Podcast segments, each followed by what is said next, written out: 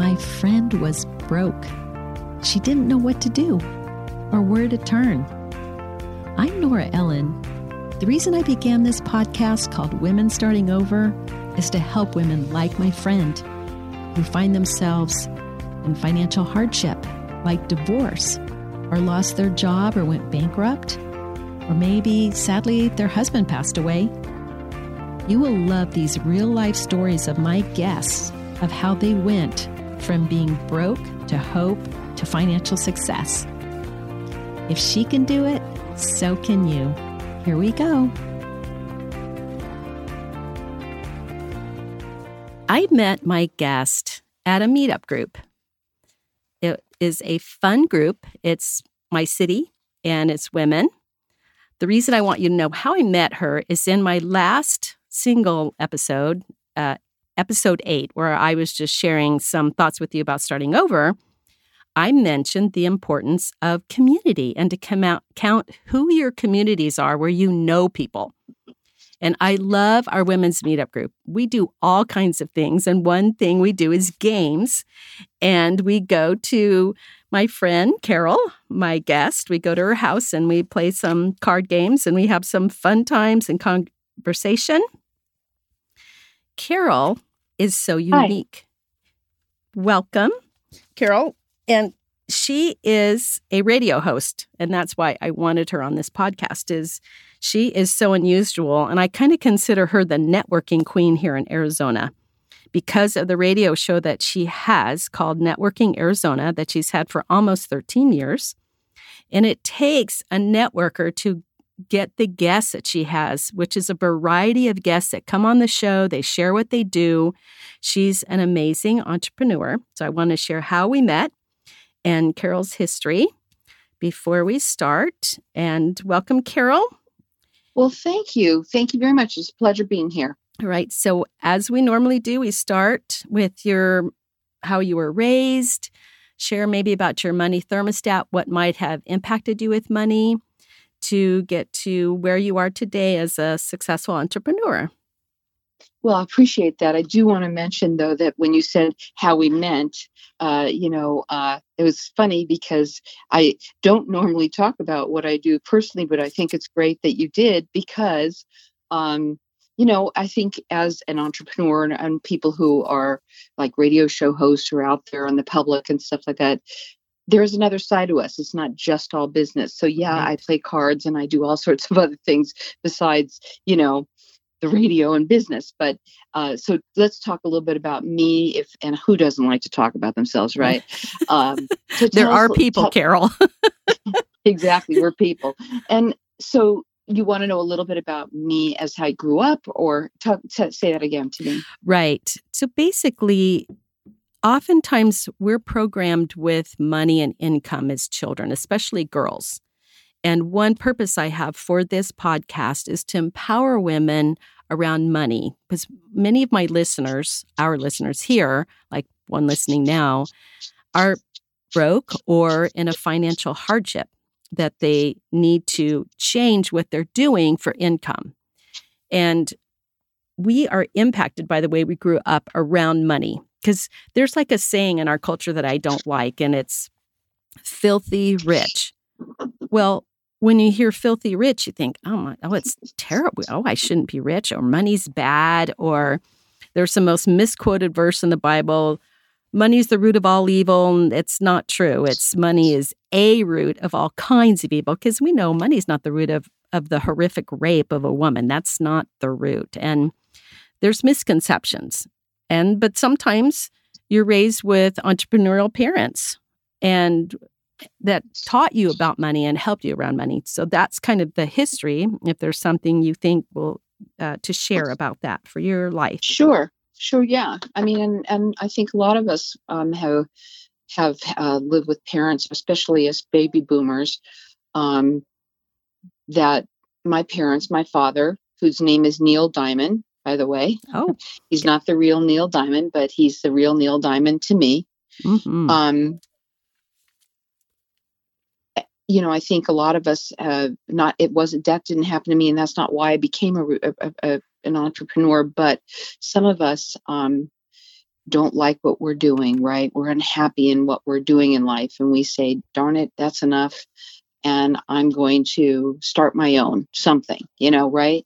And that is what happened to my dad when he was younger. Um, my grandparents, um, lineage is in the garment industry, you know, um, nice. years and years in 30s and, you know, and all of that. That's what my it goes back that far of the garment industry and um, my father was working for somebody at the time and um, he just didn't like himself you know the, mm. who, who he was working with and that he didn't like what was going on and so he quit and he started his own company and did very well very well for a while and then in the garment industry, just like almost any other industry, there's ups and downs, right. big time ups mm-hmm. and downs. Yep. And what I remember, because now after, um, let's see, that might have been in the 70s that this happened, where, you know, he lost everything wow. because the business, that my father used to um, manufacture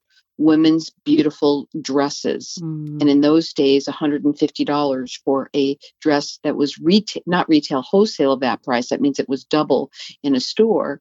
Um, that was like a lot, a lot, a lot, a lot, a lot of money. Oh, yes. And in the about 19, I would say 68, 70, somewhere in there, if you remember, women used to wear dresses all the time and we that's did. all they wore to right. then the liberation of women only wearing pants or ma- mainly right wearing pants and he if he his business took a dive ah. because women were not wearing you know dresses as much somehow and, he didn't adjust then maybe seeing what was happening and then starting May pants although he might have felt right. convicted not to because it was something we considered shame for a woman to wear like man's clothing at the time it I, I, I don't I just remember that it was liberating for a woman to wear a pair of pants. Oh yes. and what I saw my father do was out of something um, that was could you know obviously bring down the entire family.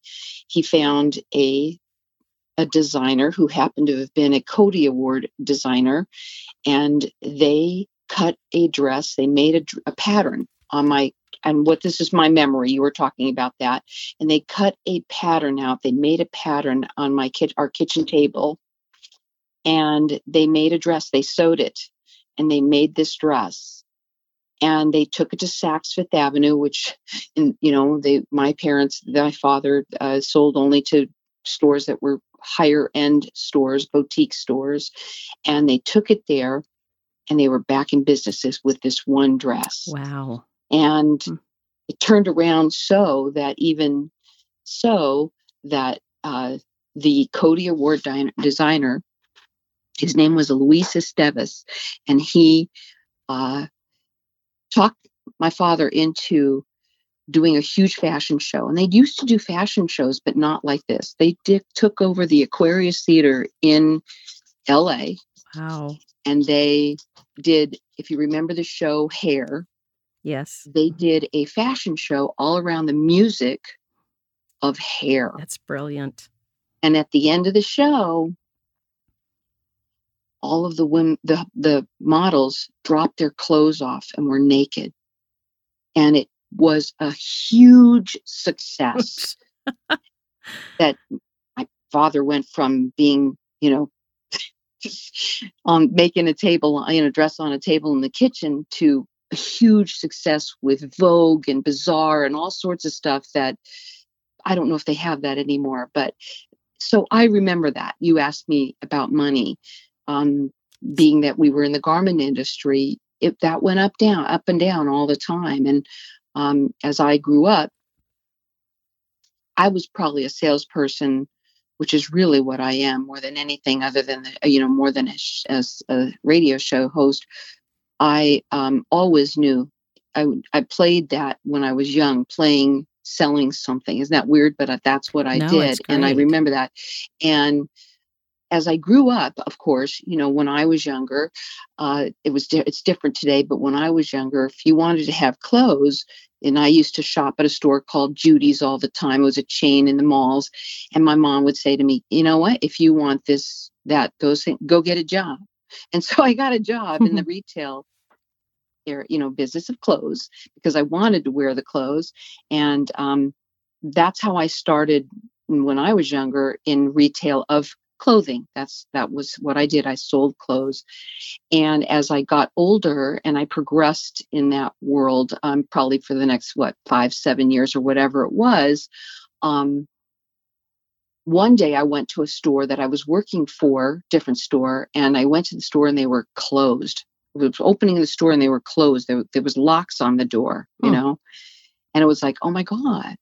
And I, I couldn't believe that anyone would do that to someone who was working for them, right? Oh, and right. I came home and I was a wreck. And oh, oh, and my dad says to me, "You got to get onto the wholesale side of this." And he taught me how to wow. do what I do. And he had me come into his business and learn from a New York ballsy saleswoman how to do what I do. Sales is sales, whether you're selling, you know, a mm-hmm. tchotchke or whether you're selling airtime. And so I learned that from somebody and I perfected it. And that's how I got to where I'm at. And in terms of money, I saw the difference between you know having it and not having it and right. when you don't have it what you might need to do to get it right wow. you know all that kind of stuff that's great and here your dad stepped in right when you were at a hard place and gave you some direction and it, it that is wonderful that's a wonderful history for you and seeing your dad who was successful then go broke and then reinvent himself or figure out the market again, the market shifted. And that's what it does. The market is continually evolving and shifting, especially now with technology and where people can shop online. I heard recently, and I, I think it was when I was at Neiman Marcus or a high end store like that, one of the salespeople said that now retailers have, instead of having four seasons of clothing, now they have to have more like 12 seasons of clothing because of people being online and always wanting something new. And being in real estate, it used to be that trends with cabinets or, or home features, designs would change every several years. Like avocado and, and mustard yellow were really popular when I was growing up, probably for 10 years, 15. Now it's changing every few years, which is kind of in a way hard to hard to keep up. So that is a great upbringing and oftentimes when we're raised by entrepreneurial parents, we become entrepreneurial. But you agreed too, as a child, sometimes our young person are like, oh, well, what do my parents know? so I think I think you were really smart to go with what your dad said about the wholesale. So that's that's a wonderful history for you, definitely that set you up. So tell us after that the next steps of your life. The next step uh, to my life, I had a great, colorful life. I had a lot of fun. Um,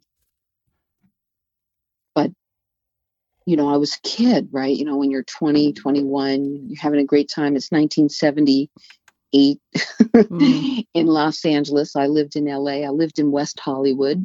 Okay. For most of my life, I lived in Hollywood. I worked at a famous store before I, this is before I even worked for my father. Um, I worked for a huge famous store called Fred Segal's in LA for like four years. So I was a Fred Segal girl. mm-hmm. And um, I have always been in sales. I, that was just always something I did. I traveled uh, around the country, became the national sales manager for a dress manufacturing company.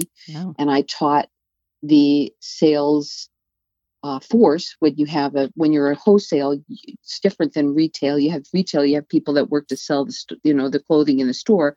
But in wholesale you have people in different regions that sell to the stores in those regions.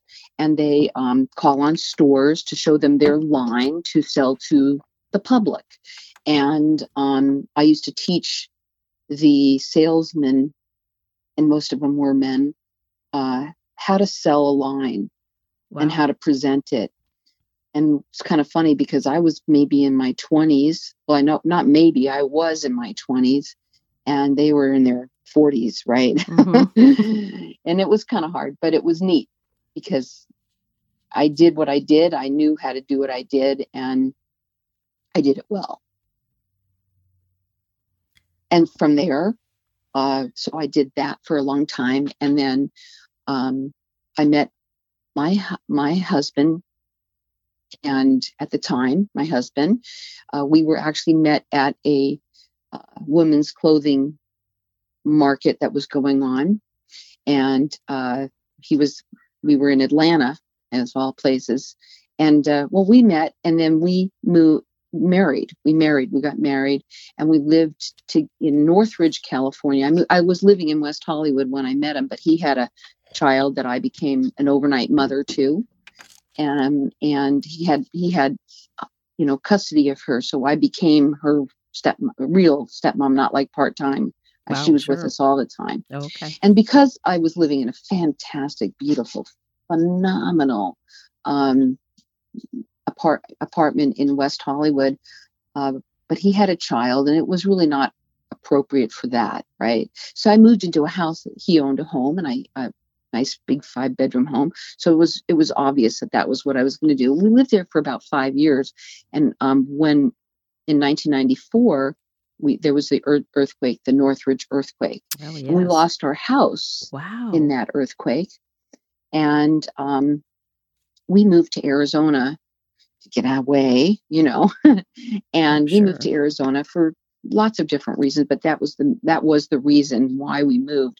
But his he had a family here, he had people here that he knew, and so we moved here. And in the beginning, when I lived here, I didn't have to work because I was I was raising my my children at the time. I had two girls, and and they were very young, and we lived here for uh, well we've lived here now since 1994 and how i became where i am today to get to that point to speed up to that uh, i got a divorce uh, many many many many many many years ago.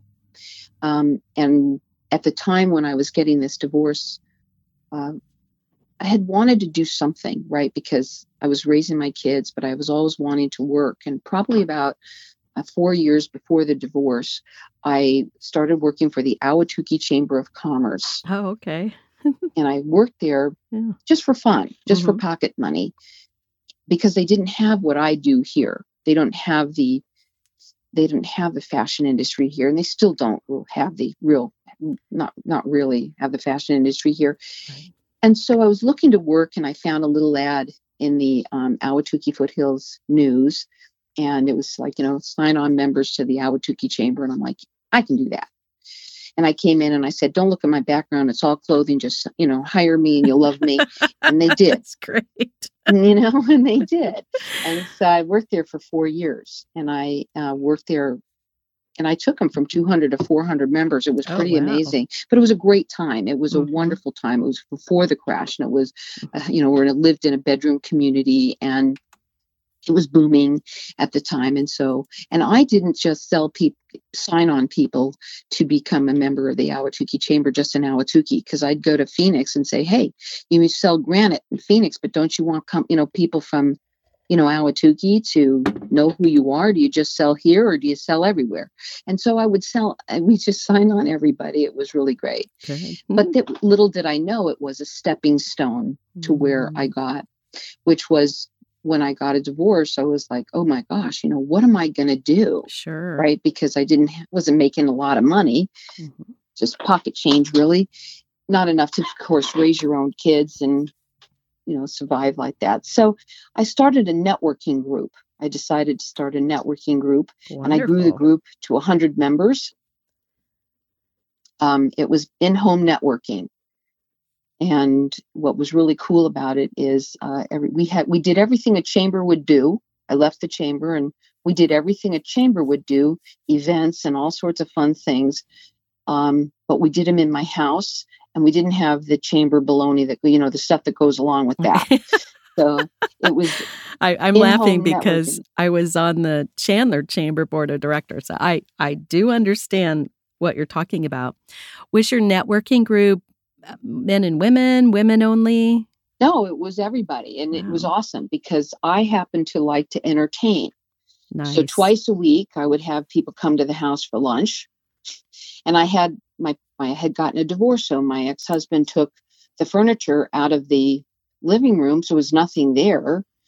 So I would rent table, you know, three big, huge tables. And I used to have, it was beautiful. I would have like a luncheon. It was mm-hmm. so cool. And I used to make the food.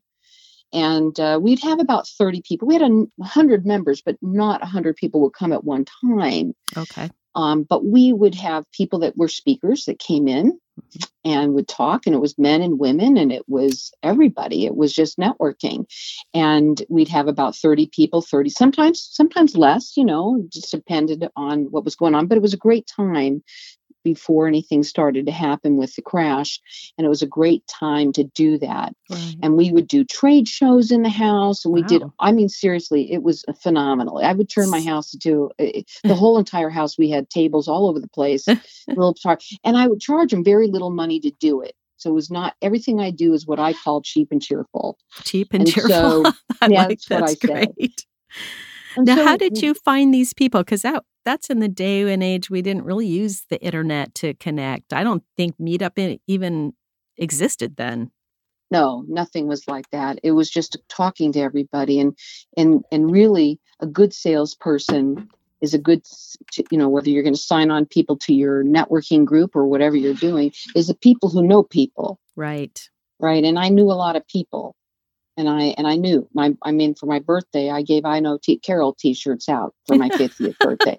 And at the time I knew a lot of people, you know, because I signed on a lot of people to the to the um, Chamber of Commerce and so I knew it was something that was I could easily call many many people and say, "Hey, what do you think about this?" and everybody said yes.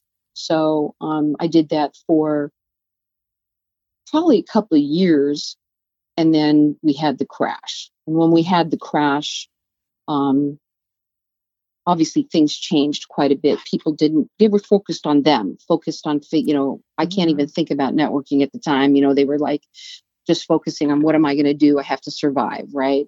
And that's um, true. It's kind of almost like. I kept like on doing what I did. I kept on doing it, and I had was out growing my group one day, and I said to um, this guy that was standing next to me. I go, well, you look familiar. And he goes, well, I'm Francis Battaglia and I'm president of KFNX.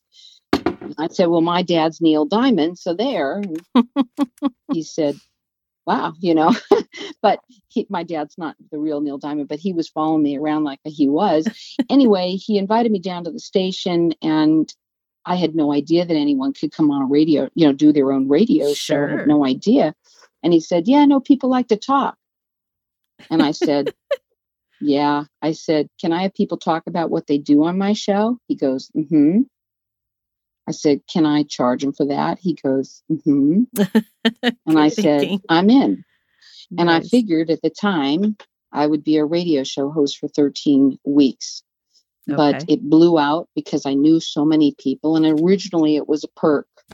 You know, join the group for an extra hundred bucks, you get to come on the radio, right? Mm-hmm, mm-hmm. But it just blew out for months. I was sold out. And so I ended up just saying, why am I just, you know, offering it to them when at the time, uh, 13 years ago, practically uh, networking and all of that became not obsolete, but just something that people put on their back burner just because they were so focused on trying to survive.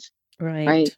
And so it became I wouldn't say a waste of time, but it was more like, you know, here I'm doing this. If I don't have people, if you're not going to show, I just have to focus on me because I too took on a huge endeavor and needed to focus on that. And so that's how that happened. And I sort of kind of evolved into just doing the radio. And going back with our listener listing step by step everything you did, you had some great thinking. First of all, with the chamber where you thought I can do that because that's what a, my motto is on this on this podcast. If she can do it, so can I. I can do it. You're thinking I can do that, something you've never done before is marvelous. You have a have a good mind for believing in yourself. And it was a whole different industry. Like you shared, there was different stepping stones that you did. Starting that networking group, that was a fabulous idea because years later, you were able to dig from that well that you had. Right now, with the COVID 19, people are doing kind of what you say said. They're trying to just take care of themselves. Yet, networking is how we take care of ourselves. We have to have clients, we have to have connections. It's something that, in my opinion, you need to increase during a time when people are wanting with, to withdraw. This is not the time to withdraw because we need each other, we need people. As you're sharing and you're talking about sales, I have noticed really we're all selling and ourselves, our talents, gifts, time. Unfortunately, our culture has put some negativity on sales, you know, car salesman and kind of that thing. We need to reframe selling because you're either selling your time, gifts, talents, energy to someone else to make themselves money, or you can sell your time, gifts, talents, and energy to make money for yourself, income for yourself. And I just wanted to share that with our with our listener. And then how you you said you had no idea how to do radio. no, but funny. I just want to interject something that you said about sales. The sales people enter people relate it to selling something money for money Mm-hmm. But people don't realize that you're always selling. I mean, mothers are selling their kids to eat vegetables. Right. Right. You know, you don't understand. People don't understand that they're selling. We're always selling. They just don't get it. They don't see that. But so That's go true. ahead. That's true. And we need people to sell things. We we all we're all consumers someone is selling us something but it it's a good thing it's something that we need we just need to be careful that we don't get sold through something psychological and stay on what what we do need and know what we want because i i think um, sometimes depending on your personality i've i've done impulse buys not very often and i've loved them and so thankful i did that. And once in a while i'd be like not shouldn't have shouldn't have bought that for whatever reason. But we have to have a new set of a new mindset when it comes to to selling because you're right mothers are selling brushing their teeth to their kids or it's it's a positive thing when your motives are right and when what you're doing is honest and ethical. I was listening to someone today who said that everything we do in life pretty much is it's a risk. It takes a risk. And he says one way to make sure that your risks work is to be honest, is not to do it in a dishonest, distrustful way. And that's one way to make your risk that you're doing because it's going to be risky starting over. There's going to be steps we take that maybe we need to shift and and do something else.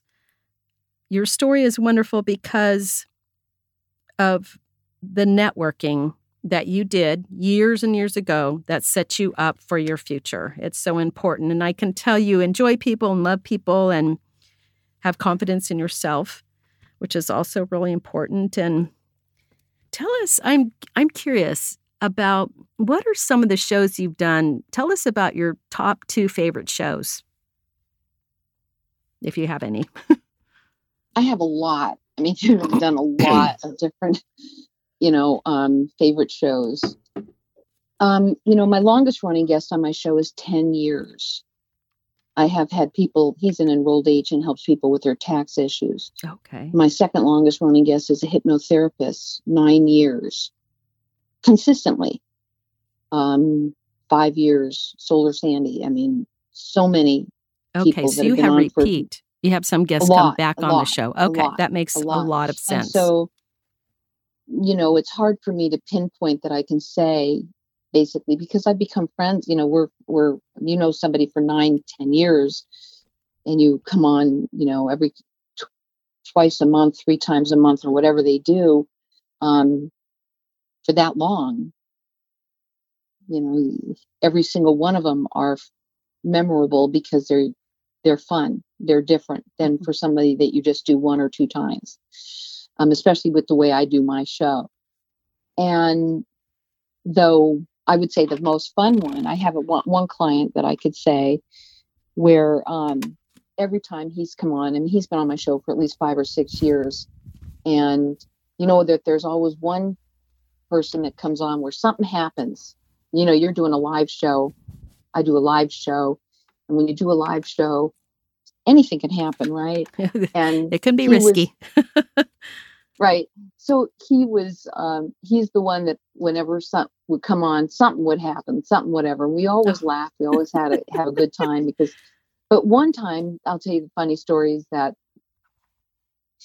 uh, he was in the room. We were doing this uh, segment and it was just him and I at the time. He might have been on coming on more in the later part of the show. I don't really remember. But there was a gnat in the room, you know, a little flying around and then a little gnat.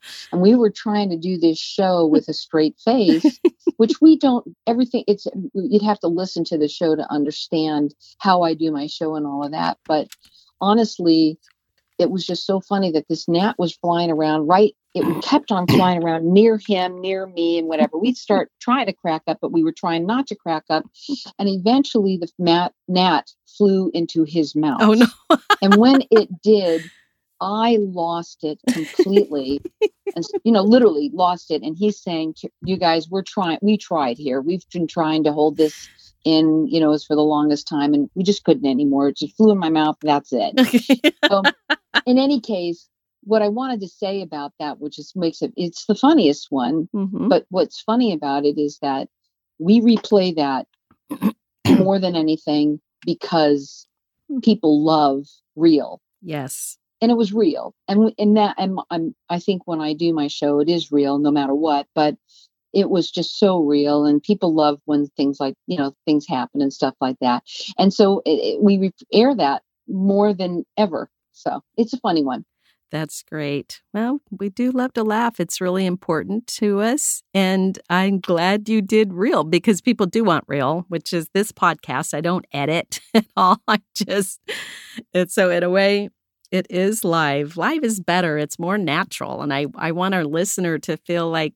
they're right in our conversation because they are. And I know other people that edit their podcasts and then it's more like a performance or a show and that's that's not at all what I'm about. I think it's fabulous that here you were a young mother and sadly you ended up in divorce. Yet going from no career to successful radio host. And you have a very inspiring story for our listener. And I appreciate your sharing all the details of all the steps. Is there something else that you want to share before we finish this episode? About me or about anything you want to share to that well, we might know, have missed? When you're I think what I'm hearing how you do your show and how you what you're talking about is you're talking about people being confident, women mostly. I think I'm I'm not sure if that's correct or not, but um, meet people uh, making lemonade out of lemons. Yes, and entrepreneurs, and I would say that having the best thing that you can do in life, I think, is to not let, like, we're living in this world right now. And I know it's kind of a little tiny bit better than it was two, three weeks ago, but, you know, we, we have a lot of scare time right now, a lot of right. um, hesitancy of what we should do, what we shouldn't do. Um, I, I would say that what I would tell the listeners is to not let anything negative get into your head. Focus on what you are, your goal is, what you're doing, whatever that is, and focus, focus, focus on that. And you will get through this. We will all get through this. And this is not the first time that something's going to happen to us. Uh, it's going to happen again, whether it's this or something else that happens personally to you. Right. Uh, but just don't let anything get to you and don't throw in the towel just because you have a down down day or a down time or a down month because you have to believe in what you do and focus on it and your dreams will come true. That is very well said, Carol. Thank you for sharing that. It is true. Don't let anything get into your head. Tony Robbins said the other day that when it comes to business, it's 80% psychology and 20% skill. I really believe that's true, and that is a lot of your own story. So thank you for being on the show and giving us this honor and sharing with everyone. Well, thank you for having me on it's kind of nice being on somebody else's show. I thought this is probably different for you being on a show yourself and and you did great. I learned a lot and took a lot of notes and hopefully our listener did. So to our listener, thank you for tuning in and we'll see you next time on Women Starting Over. Bye for now.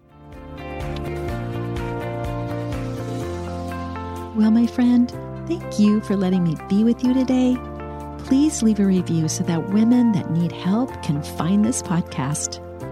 I am Nora Ellen, your host. See you next time on Women Starting Over.